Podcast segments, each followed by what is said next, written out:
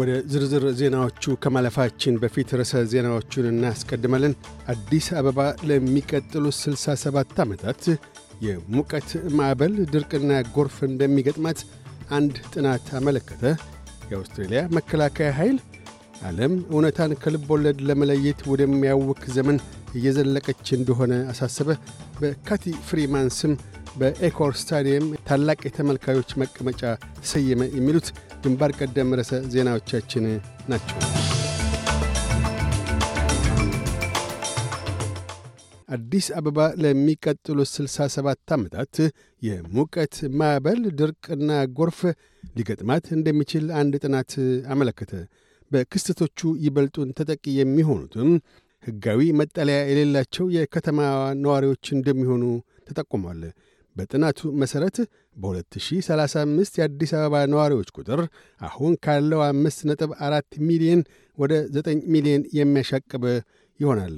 ጥናቱ የተካሄደው በቱፍትስ ዩኒቨርሲቲና ውድዊል የአየር ንብረት ምርምር ማዕከል ተመራማሪዎች ነው።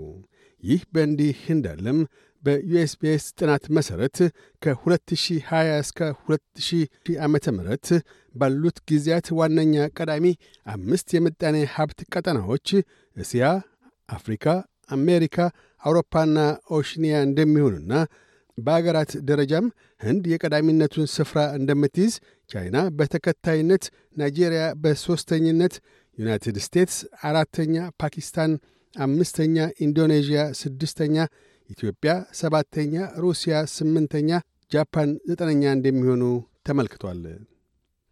የአውስትሬልያ መከላከያ ኃይል ዓለም እውነታን ከልብ ወለድ ለመለየት ወደሚያውክ ዘመን እየዘለቀች እንደሆነ አሳሰበ። ጄኔራል አንግስ ካምቤል በፍጥነት እየተጓዘ ያለው artificial intelligence ለመከላከያና ደህንነት አዲስ ተግዳሮቶችን እየፈጠረ ነው ብለዋል። በተለይም የሰዎችን መልክና አካል ለውጦና አስመስሎ የማቅረብ ሁነቶች በእጅጉ አሳሳቢ መሆናቸውን አመላክተዋል። ለውጦቹ በፍጥነትና ወዲያውንም ለመገመት በሚያውክ መልኩ እውን እየሆኑ መሆኑንም አክለው ገልጠዋል። የአውስትሬልያ መንግሥት ከግብረ አካል ጉዳተኞች ሮያል ኮሚሽን የሚረከባቸውን ምክረ ሐሳቦች በአትኩሮት እንደሚቀበል ገለጠ። አራት ዓመታት የፈጀው ምርመራ በያዝነው የሴፕቴምበር ወር መጨረሻ ላይ ይፋ ይደረጋል። ኮሚሽኑ ምርመራውን ከጀመረ አንስቶ 34 ሕዝባዊ ስሚዎችን አድምጧል።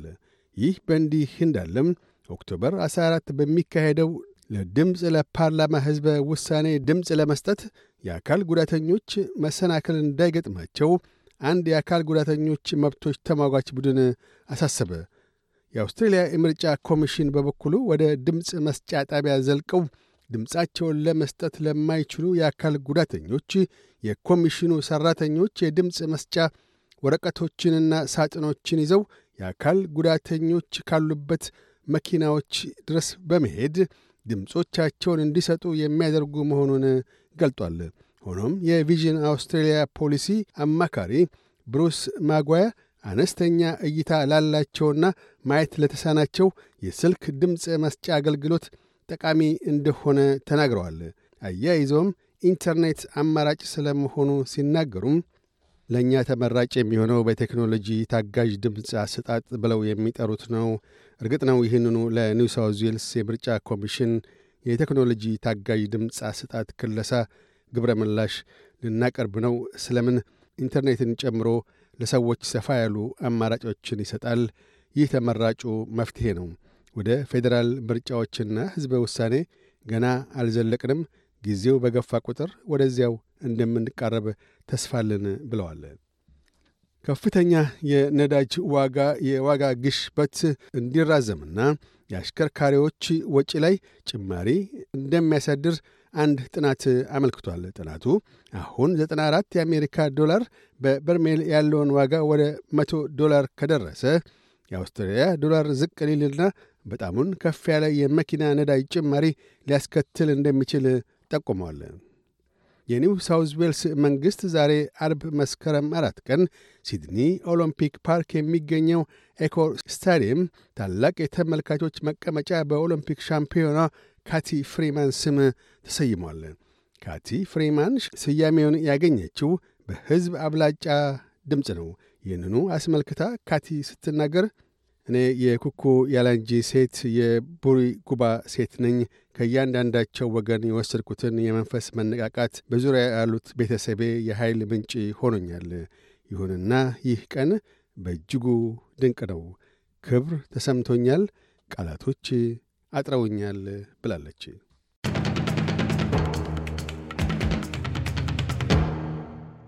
በዚሁ ወደ ውጭ ምንዛሪ ተመን እናመራለን። አንድ የአውስትራሊያ ዶላር 60 ዩሮ ሳንቲም ይመነዝራል።